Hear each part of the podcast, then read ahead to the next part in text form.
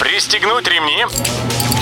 Программа «Путешествие с удовольствием». Стартует через 3, 2, 1. Приветствуем всех любителей путешествий, с вами Тимофей Гордеев. Сегодня в программе вы узнаете, куда повез свою выставку Бородинский музей-заповедник, с какими скидками продает абонементы курорт Красная Поляна и сколько глэмпингов работают этим летом в России. Добро пожаловать!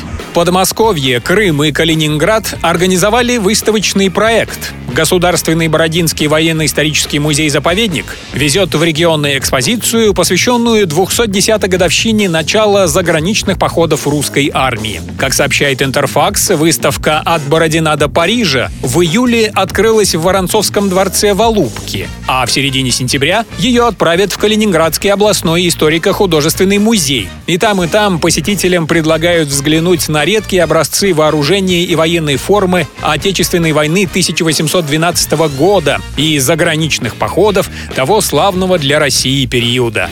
Распродажа.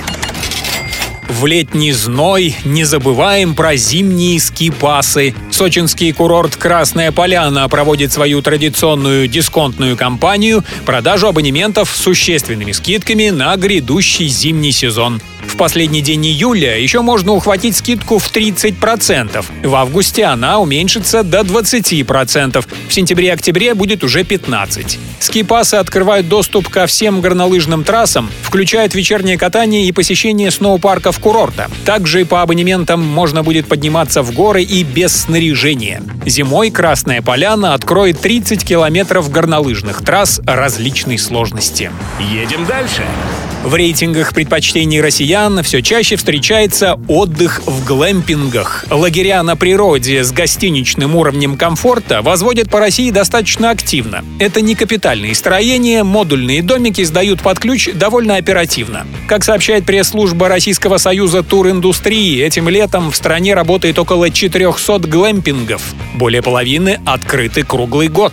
Больше всего таких э, средств размещения в Московской и Ленинградской областях, Краснодарском крае, на Алтае и в Карелии. Выбирая регион для будущей поездки, отдыхающие частенько интересуются, а есть ли там глэмпинги.